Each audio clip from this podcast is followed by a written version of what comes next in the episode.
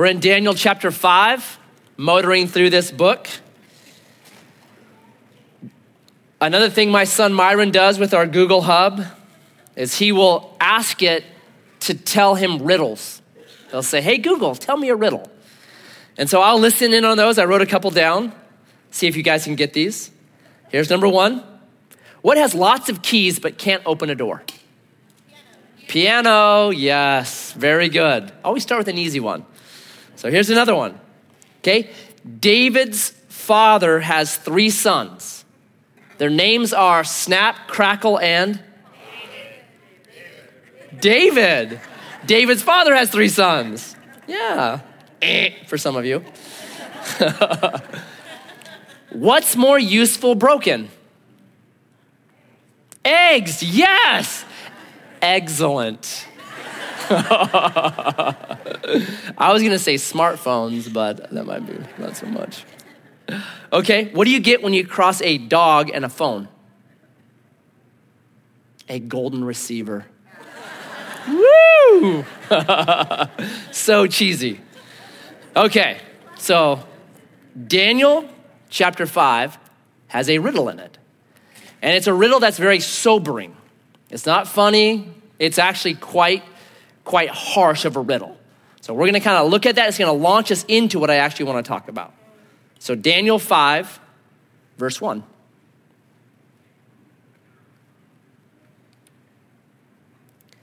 King Belshazzar made a great feast for a thousand of his lords and drank wine in front of the thousand. Belshazzar, when he tasted the wine, commanded that the vessels of gold and of silver that Nebuchadnezzar, his father, had taken out of the temple in Jerusalem be brought that the king and his lords, his wives, and his concubines might drink from them. Okay, so we'll look at this a lot more on Wednesday. Belshazzar is not actually the king, his dad is the king. But his dad is out of town, and when his dad is out of town, guess what the son does? Throws a party right? This is not some new phenomenon to the 21st century. This has been going on for as long as dads had sons, right? So dad's gone, he throws this massive party. In the middle of his party, the police don't come to bust it up. Here's what happens a hand appears. Look at verse 5. Immediately, the fingers of a human hand appeared and wrote on the plaster of the wall of the king's palace opposite the lampstand. And the king saw the hand as it wrote. So all of a sudden, like Addams Family style, the thing appears and starts to just write. It's where we get the term the writing on the wall, right? It's an ominous, bad thing. So it writes out this riddle in are called all the pros, the CNN pundits, the, the talking heads. They come in, they can't interpret the riddle. Nobody knows it. Finally, the queen mother, probably Nebuchadnezzar's daughter, she's very old at this time, comes in and says, There's a guy. He's with your dad, or your grandpa, really, and he could interpret dreams and riddles. Call him in. His name is Daniel. So Daniel comes in. When he comes in, the first thing he does is he preaches a sermon to this wayward son. It's awesome. And then he interprets the dream or the riddle. Look down at verse 24.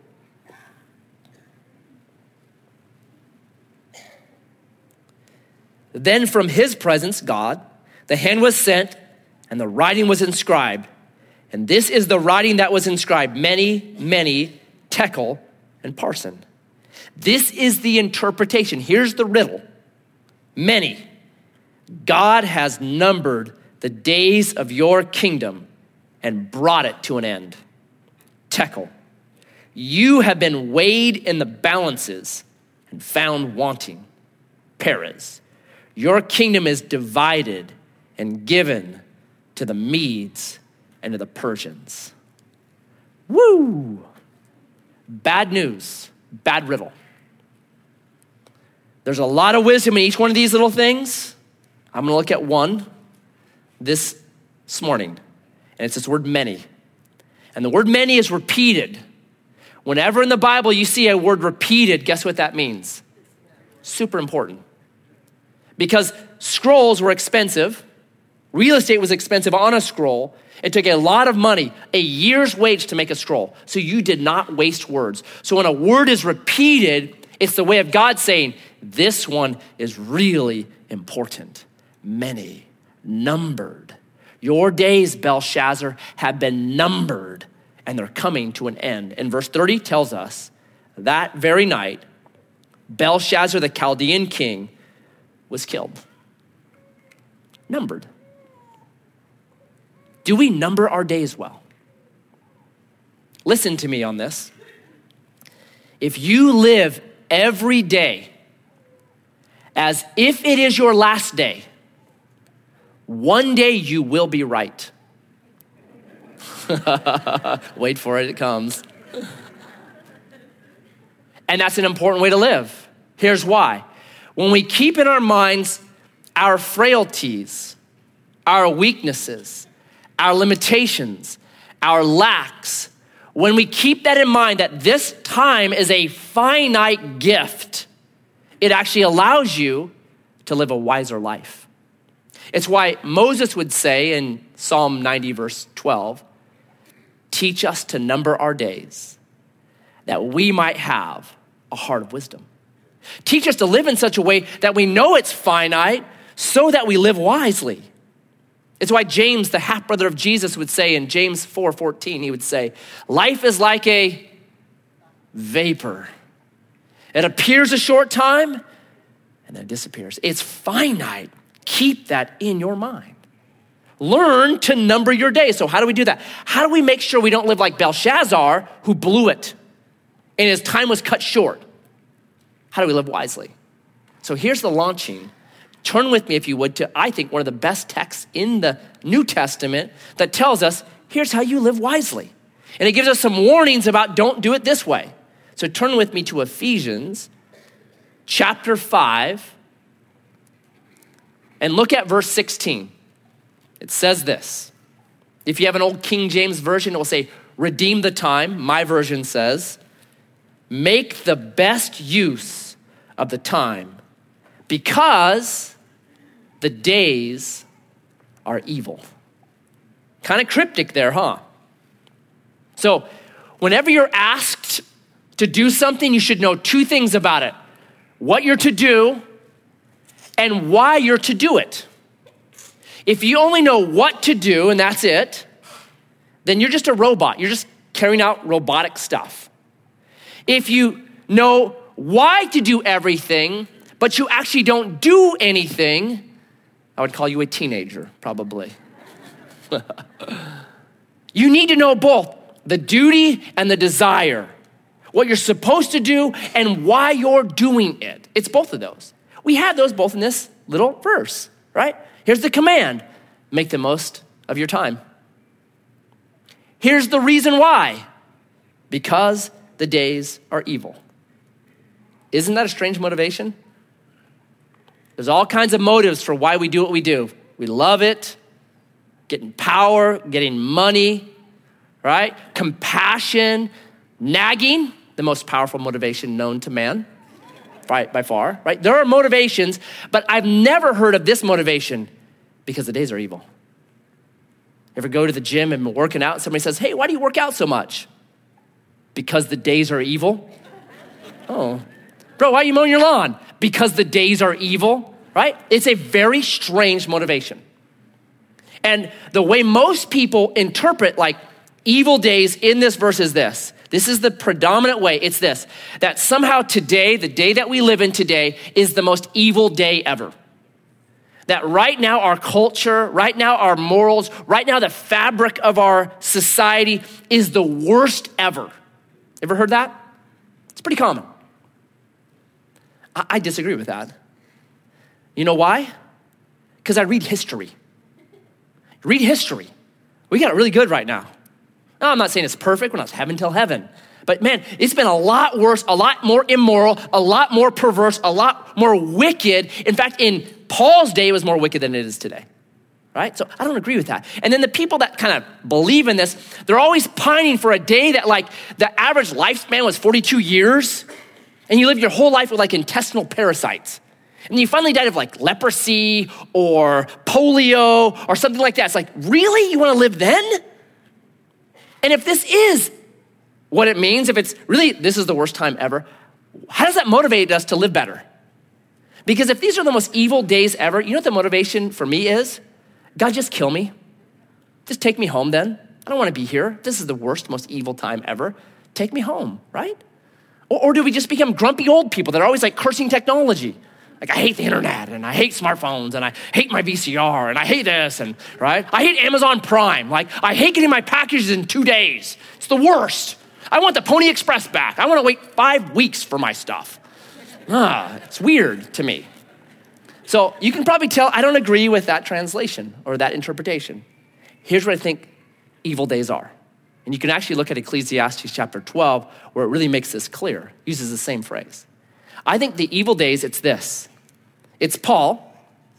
He's old at this time, he's 50, which 20, 2,000 years ago, 50 was, you were an old dude, because the average lifespan was about 50. So he'd be like 80 now in, in, in terms of, of lifespan. So he's an old guy, and it's Pastor Paul knowing something about life that the cycle of days, weeks, months, years, decades, it does something to us. It does something that he calls evil. It lulls us into this kind of like, huh, right? So if you're older and you're talking to somebody younger, what do you often tell them? And look out, time flies. What are you saying? Beware of evil days. Or if you're a parent that has a little bit older of kids and you see a new parent with a brand new baby, what does the International Fraternity of Parenting tell you you must say to that parent? They grow up fast, right? Look out. They grow up fast. It's you saying the same thing. Right now, they're in a crib crying for milk. Tomorrow, they'll be crying for your keys to the car. Okay? That's coming for you. And why do we say that? Because we know there's something about the evilness of days that lulls us into this kind of lethargy. And so it's the warnings. If you just back up a couple of verses, it's the warnings. Verse 14 says this Awake, O sleeper, and arise from the dead, and Christ will shine on you. Look carefully then how you walk, not as unwise, but as wise. So I see in this three warnings that help us to number our days. Warning number one is you can live unaware, and it's this little phrase awake, O sleeper. That there's a way to live life where you're just kind of unaware. So here's what I found with kids just watching my kids grow up. I've got a five year old and I got an 18 year old right now. When my kids were little, it was very hard to get them to bed. Now that my kids are older, it's very hard to get them out of bed, right? Now, what happened in just this little span of time? Something changes in us. Maybe here's the best illustration I have it's when my son Elijah was two. My wife was out of town. I had the four then. I didn't have Myron then, so we just had four. We had a, a day on town, so we're just kind of driving around, eating, doing stuff. We go to the pharmacy, get a phosphate, 25 cents back then. The good old days. Oh. And then a hot dog, you know, and we just had a great time. And I could see that my two year old Elijah was starting to get tired. So I'm like, okay, well, we better head home. So I'm starting to put him in his car seat, and we're gonna head home. And Elijah looks at me at two and just says this Dad, I'm not sleepy.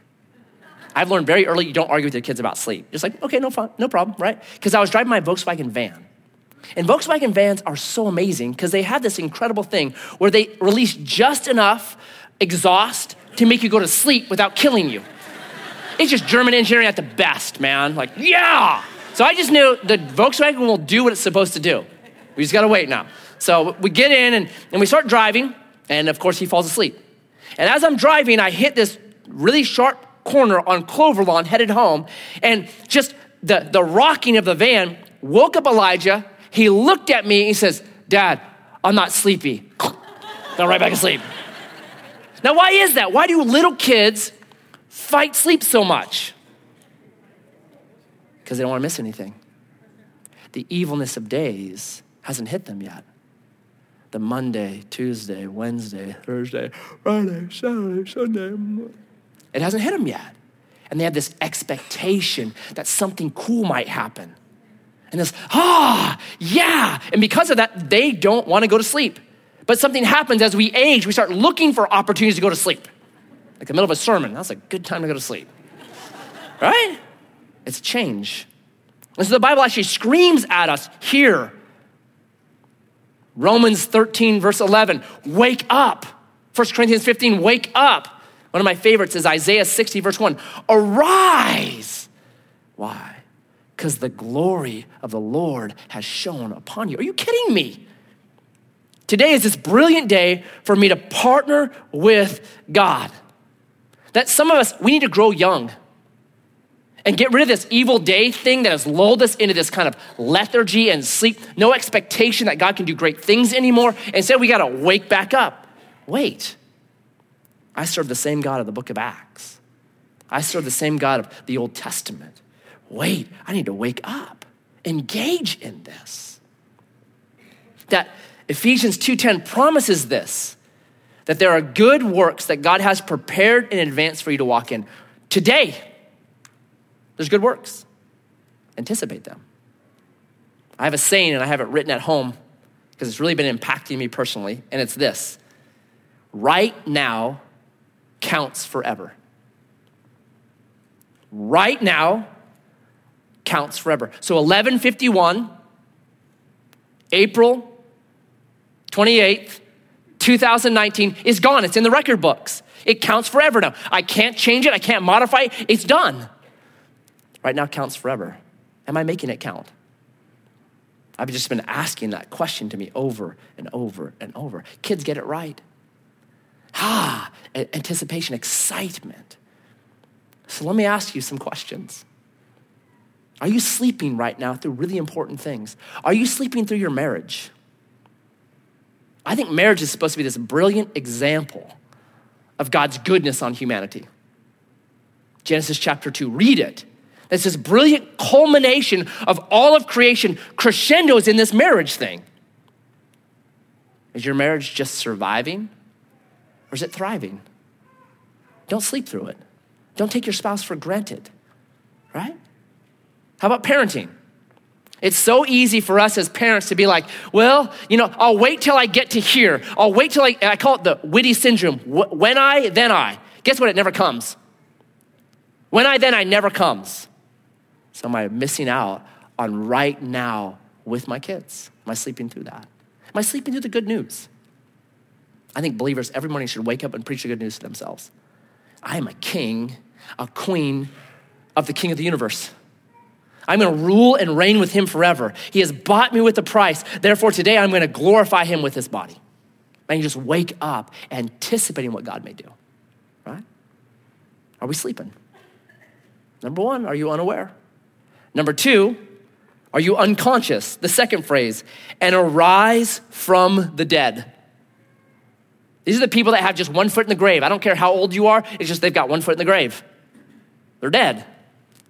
Here's what I think the evil days does it's like this it's failure, it's disappointment, it's I haven't done this right, whatever it is, over and over, stacked upon each other, week after week, month after month. Eventually, what it causes you and me to do is be like, I'm checking out. I'm checking out. I failed too many times. I can't do it. I blew it. Here's my best illustration. So I had a science teacher in the seventh grade, and he had this aquarium, and in that aquarium, he had an uh, Oscar. Remember those Oscar fish? They were like really, really popular, I think, when I was young. And they're like this aggressive fish from the Amazon that eats everything. Like it would eat, just a very aggressive fish. But this Oscar fish cohabitated with all these other little fish that normally it would eat. Here's what he had done he put a glass pane in the center of that aquarium, put all the fish that the Oscar would normally eat on one side and the Oscar on the other side. And this Oscar would see the fish over there and try to go get him and smack his head in that glass. And he did that over and over and over while this this guy is feeding him new food all the time, just retrain him. And finally, after whatever it was, months and months, the Oscar just gave up. And that glass could be removed, and those fish could swim right next to him. I think that's some people. Like life is just wham, wham, wham, forget it. I'm not even trying anymore. Opportunity all around them, I'm not even trying anymore.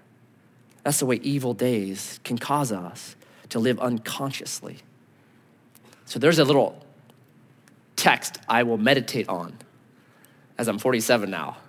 It's Ecclesiastes chapter 12, and it's all about aging. It's one of the most brilliant little poetic texts, I think, in the Bible. I love it.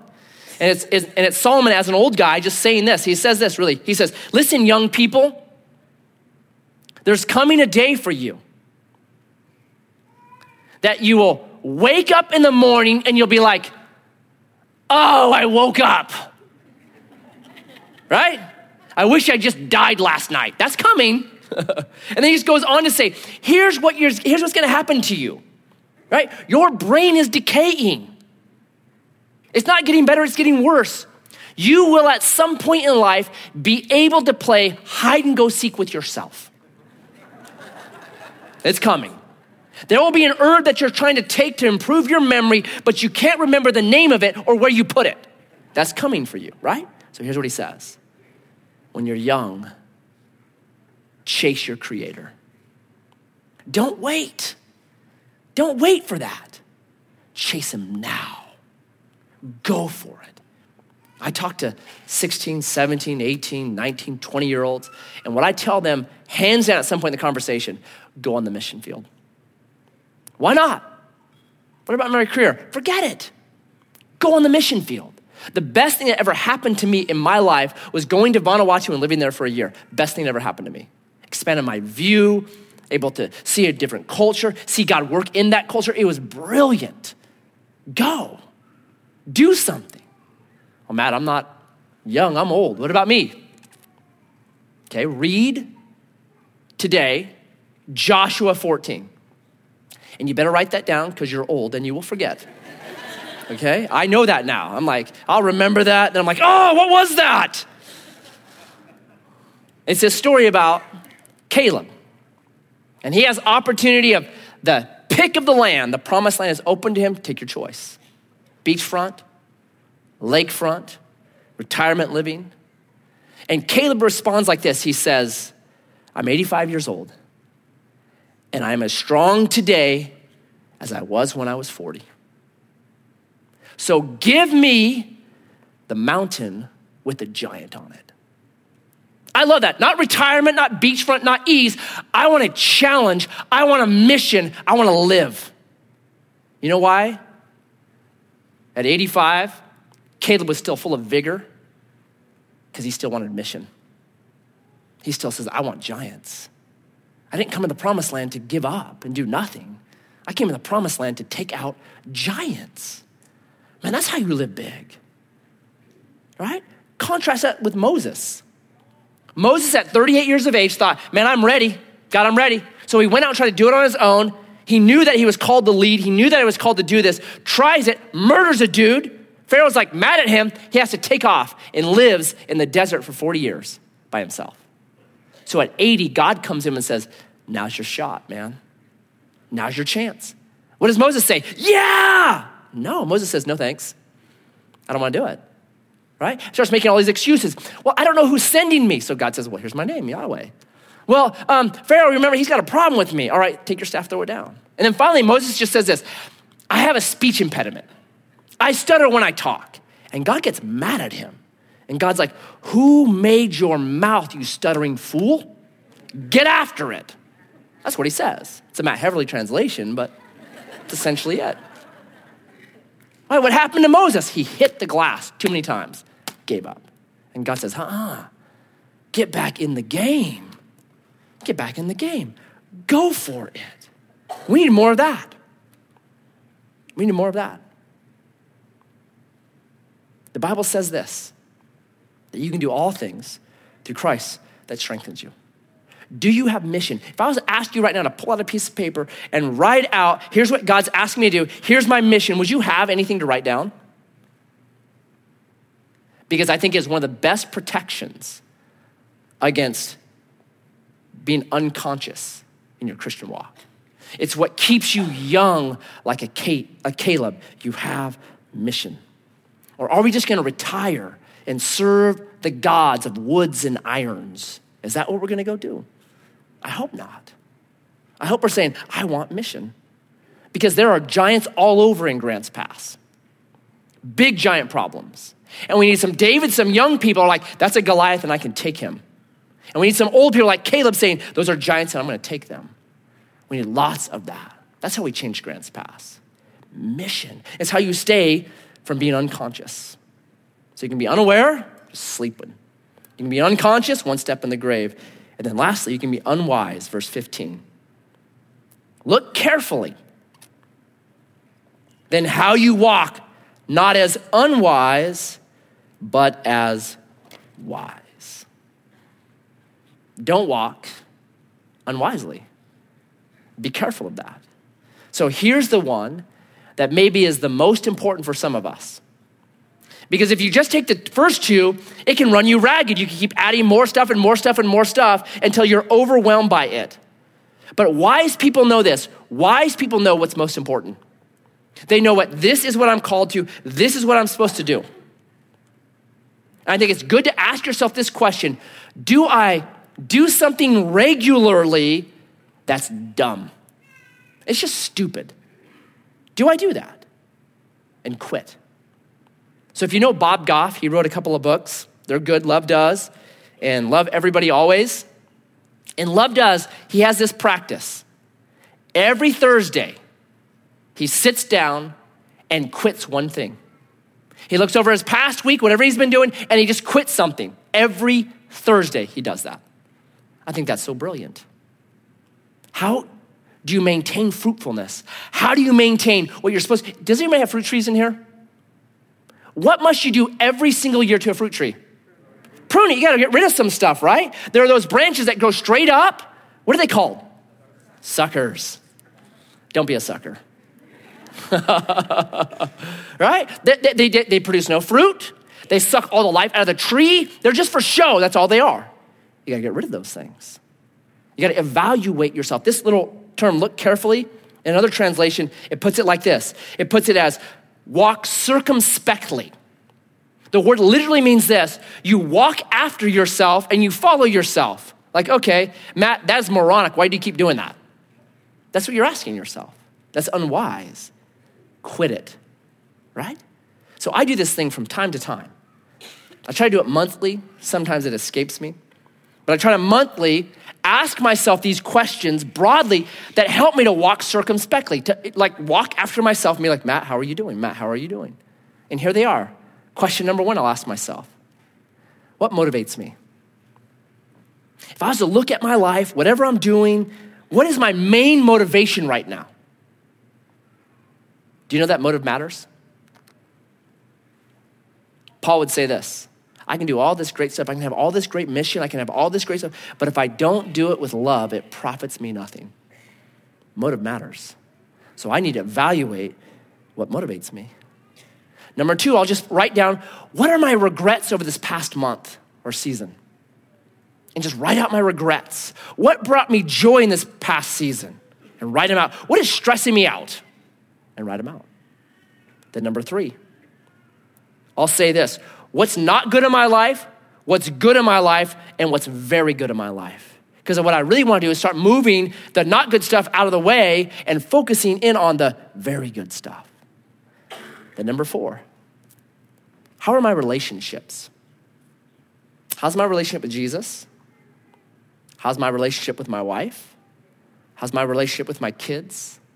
How's my relationship with the staff at Edgewater, with Edgewater, with me as a citizen of Grants Pass. How are those relationships?